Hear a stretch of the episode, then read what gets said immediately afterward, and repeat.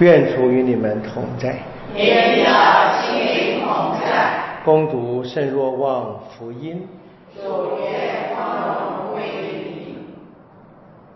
那时候，耶稣说：“我实实在在告诉你们，一粒麦子如果不落在地里死了，人只是一粒；如果死了，才结出许多子粒来。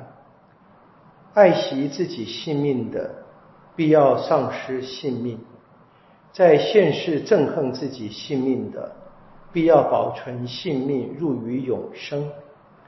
谁若侍奉我，就当跟随我。如此，我在哪里，我的仆人也要在那里。谁若侍奉我，我父必要尊重他。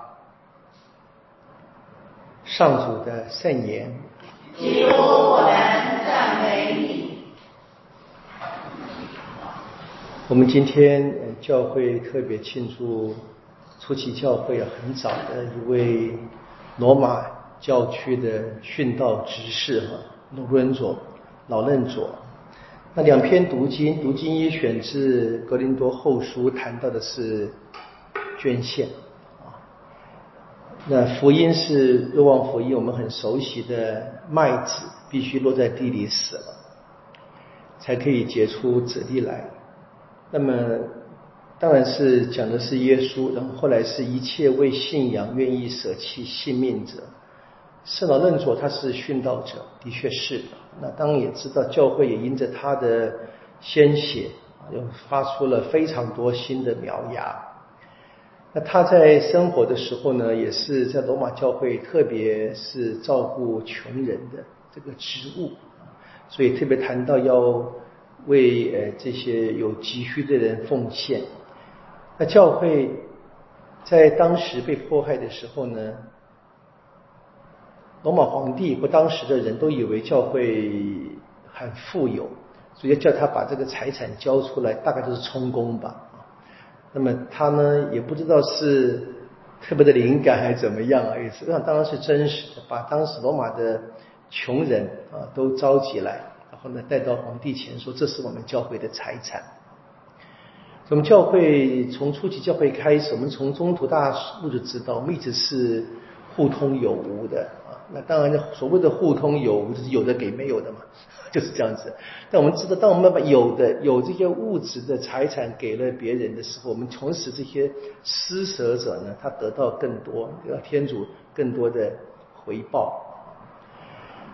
这是一个教会生活里面非常呃自然的，已几乎已经形成了一个常态了。我们没有去执行这个旧约圣经里面所说的哈，捐献十分之一。我们是随个人的心愿，所以今天我们听见保罗在跟后跟后说的嘛哈，少量播种的少量收获啊，大量播种的大量收获。我们当然是希望什么？希望大家能够大量的收获，所以就是鼓励大量的播种、大量的捐献嘛啊。但问题是我们大概真正的捐献者，今天我们大概就比较难以去想到啊，这个。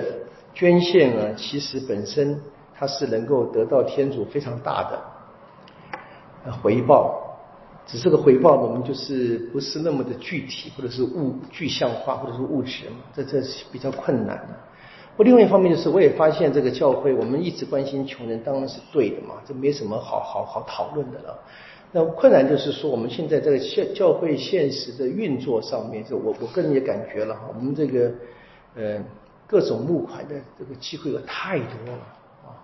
那台湾的一个很特别的现象是各地盖圣堂，我们曾经也曾经新建，有相同的一个呃困难，有相同的一个做法，我们也是去各地募款啊。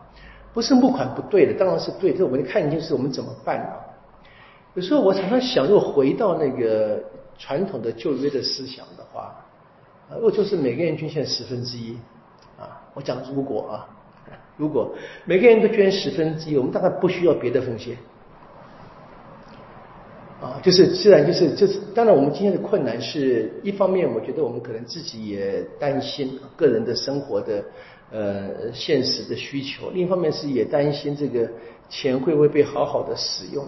我们今天捐款者，我们会很喜欢是针对特别的项目去捐助，这也没什么不对啊。我们觉得这个是我们会自己去做判断，什么东西更更需要。那这个自己做判断呢，也蛮有趣的了，就是我们很渴望这个自己掌掌控这一个做决定的啊，不敢完全的说吧，我就是想说，这可能是一个，嗯，今天这个社会的训练，让我们人性的这个骄傲啊，这个自己做决定那个背后，我总感觉，也许我比较消极吧，总感觉是不信任别人。啊不相信这个机制，不相信这个教会。当然，我们这教会的确有很多做了很多措施啊，很遗憾啊。好，不过这个我们是说，就这次讲的是物质性的奉献。啊最后我们讲那个死于自己啊，可能更是这个信仰上的内心上。我跟各位谈到我们台湾的教会的堂区啊这么多啊，这个那神父说不够嘛啊。一个有趣的一个。一个故事是，呃，我一个朋友正在走这一个圣地亚哥的朝圣之路啊，他呃四年前走过一次，又再走一次，就带着他的小孩子啊，很小的孩子，大概十来岁啊，可能十岁还不到左右了啊，就走。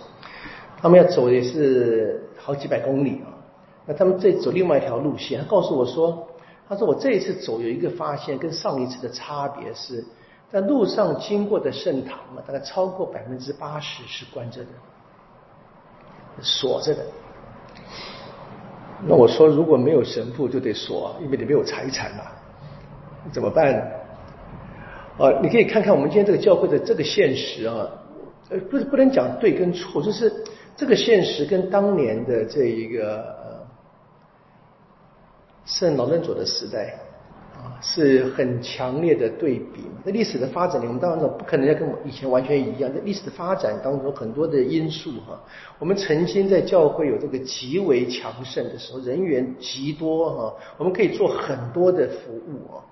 那现在就是很清楚，现在这个圣招在全世界大量减少情况之下，那我比较好奇的是，这些圣堂锁了以后，啊，那当地的教友应该还在，啊，就算会少嘛，但还活着。他们怎么去维持这个呃具体的信仰生活，或者说松口气？哎呀，哎呀，教堂锁了，我也不用去了啊。